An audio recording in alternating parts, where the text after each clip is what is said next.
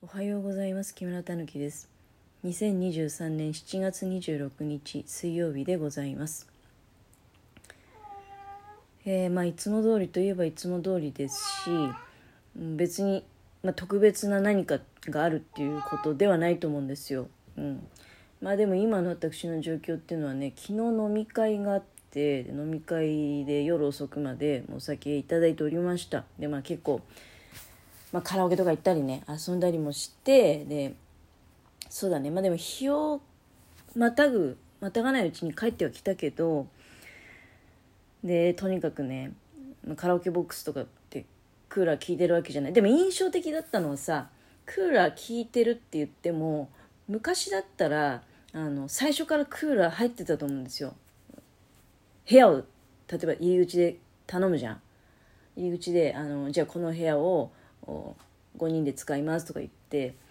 でその部屋に行くとさもう部屋冷えてて涼しくていいねみたいな感じになってたと思うんだけど昨日はね部屋入ったら暑くて エアコンは要するに自分たちで使う時に入れると。まあまあもちろんエアコン入れればねああいうところって割とほらあの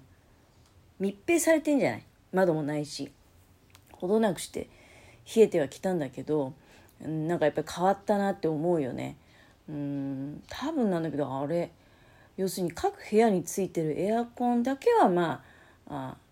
入れて涼しくなるんだろうけどお客さんのいない部屋はだから切ってね電気代を節約してでっていうことなんじゃない？フロントとかフロントとかはでもなんかそんなに暑かった印象もないし、まあ、もちろん店員さんもいるしね。多分全館空調みたいなのは入れてるとは思いますよ。で個々の部屋が全館空調ではまあ行き届かない分っていうのはそれぞれ家庭用のいわゆるエアコンみたいなのが設置されていてスイッチ入れたり切ったりということなのかな。まあでもやっぱりなんかどんどん変わりつつあるよななんてことを思いながら。でまあ家帰ってきてまあ実はね今朝はねあのちょっとまあ目の前に今喪服を吊り下げてる状態。えっと特にまあ二日酔いとかそういうのもないしで喪服をねあの吊り下げてるんですよ。どうしてかっていうと、うん、まあちょっとねあの家の者のお父さんがちょっともう危ないだろうということで急にね急にそういう話になって、あ、もしかしたらその実家の人たちは前々から知ってたのかもしれないですね。で3月にはあの私もそちらの方行きましたし大阪にねで顔は見ておりますそんなに具合悪そうな感じもしなかったんだけど、まあ、急にいろいろあってでもう本当にいつどうなってもおかしくないからあのまあちょっとね用意はしといた方がいいと言われてで家のものももちろんそういうことよ。で家のものの場合はとりあえずはあのまだね別に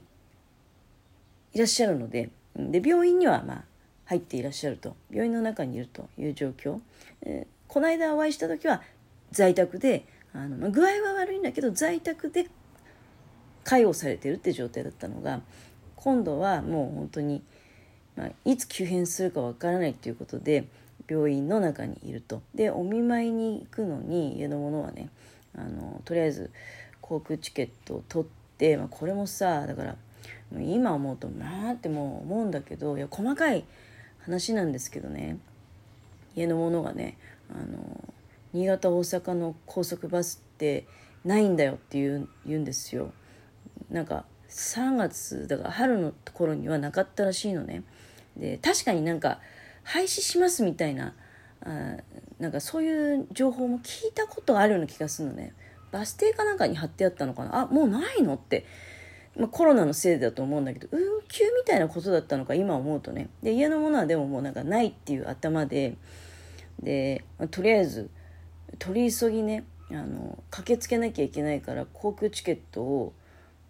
取りたいって言われてまあ取りますよね。で航空チケットってねその急に取ると高いんですよ、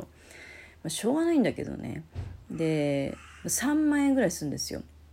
うん、でまあとりあえず、うん、どうなるか分かんないのに往復で取っちゃうとえ帰れないのに帰りの分買っちゃってあるんだけどってわけにいかないからじゃあで値段ももうこのギリだと大してか大して買わないっていうかもうまず普通の正規料金っていうことだと思うんだけど変わないからあの、まあ、エコノミーみたいなのはあるんだけどね。一番安い値段ね。でもまあまあ3万円ぐらいするわけよ、まあ、とにかく片道分を買いで帰りはどうすんのか分かんないけど、まあ、とりあえずあの最初の主張だと高速バスってもう廃線になっちゃってないって話だったからじゃあまた今度はカウンターかなんかでまあほら、うん、1日1便とかそんなんじゃなくて何便か出てるわけじゃない。でまあとりあえずは仕事に間に合うように帰ってくることも可能なわけじゃない。と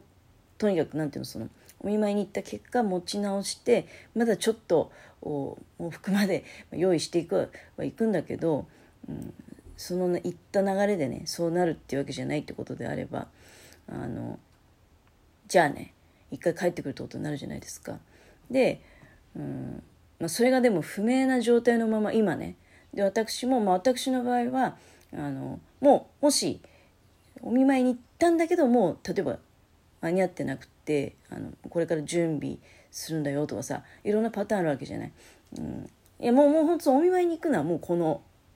今週中の話なんですよ。だからもう何日もなくてね。でこの間に仮に本当に急変しちゃってあのもうそのままねあの、まあ、やるべきことを行うっていうふうになれば、うん、家のものはそのまま、まあ、帰ってこないと。片道のチケット航空チケットを使って行ってで帰ってこずで私はその後追っかける形になるわけよね。で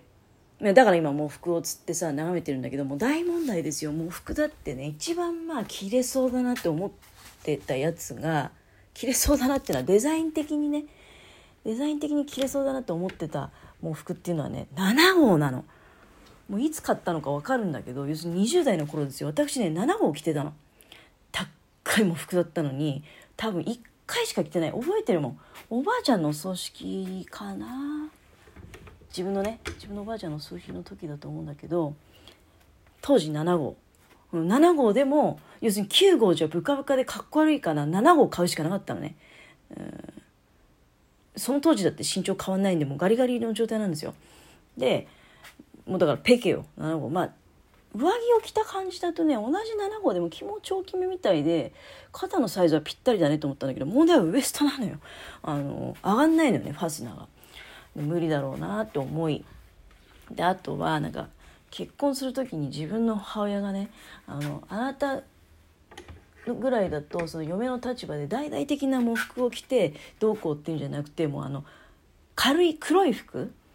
であのフットワーク軽くね、うん、その改まった喪服なんか着てちんまりしてるんじゃなくてもう動かなきゃいけないからあの簡単な黒い服買っときなさいよって言われて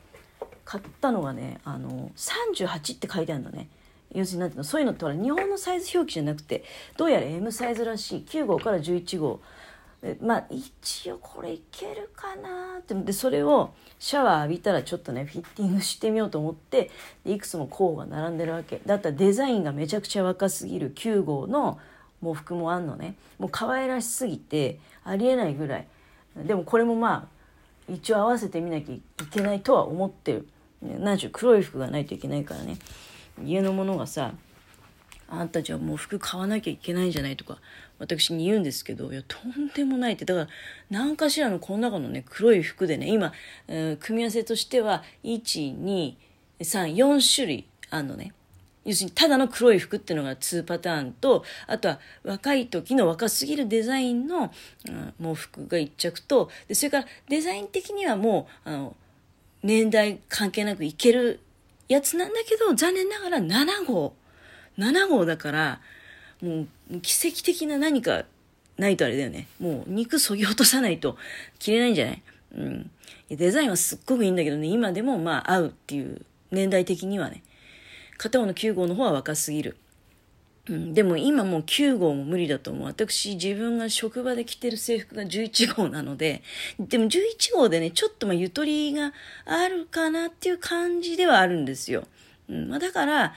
11号、9号はね、だから要するにほら、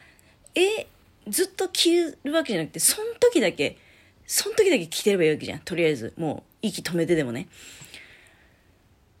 もうファスナーが壊れないようにね。うん、っていう感じ。だけど、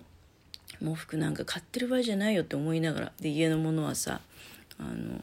何気なくなんか、今回行って帰ってきてね。で、また、もし持ち直してて、あの、そのまま喪服が必要って状況になるんでなければ、あの、もう一回ね、行きたいみたいなこと言うわけで、行ってもらうのは構わないんだけど、で、その時にさ、で航空チケットまた取っといていいみたいなことを言うからね、でも、取っといたら早いかなとか、ブツブツ言ってるわけだから、早いとかそういう問題じゃなくて、あの、まあ、その時にね、ただ遊びに行くっていう状況になっちゃうかもしれないし、そもそも、本当に高速バスってないの？っていう話をして、で、私が調べてみたら、高速バスはね、その、ないっていう主張だったんだけど、あったのね。うん、新潟大阪間の。高速バスだとね、片道で、うん、まあ1万円かかんないですよ。高くてもね。1万円かかんなくて、だから往復しても、もう航空機の片道代よりも全然安いのね。うん、だからもうめちゃめちゃ私注意しましたけどね。なんで、え、それいつの情報だったの？その、もう大阪便ないっていうね。あったじゃんって。で、あったんだったら今回だって別に夜仕事終わった後に夜行で行けたのにってね。で、気軽に航空チケット取りたいとか言わないでって、あの、現実を見て、生活の現実をね、見てちょうだいよって。航空チケット3往復もしたら、もう、あの、月収なくなるからねって、あなたの。月収。うん。我々霞食って生きてるわけじゃないんでね。あの、現実を見て生きてほしいってその、これから行ってしまう人のためにね、一生懸命尽くすのはまあ、それ悪いことじゃないんだけど、できる限り節約しながらね、やんなきゃいけないんじゃないって。